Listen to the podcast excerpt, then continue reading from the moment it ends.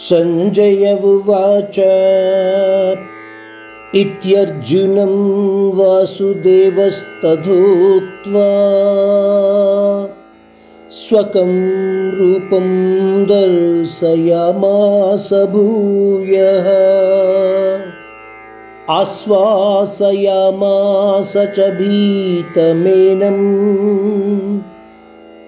भूत्वा पुनः सौम्यवपुर्महात्मा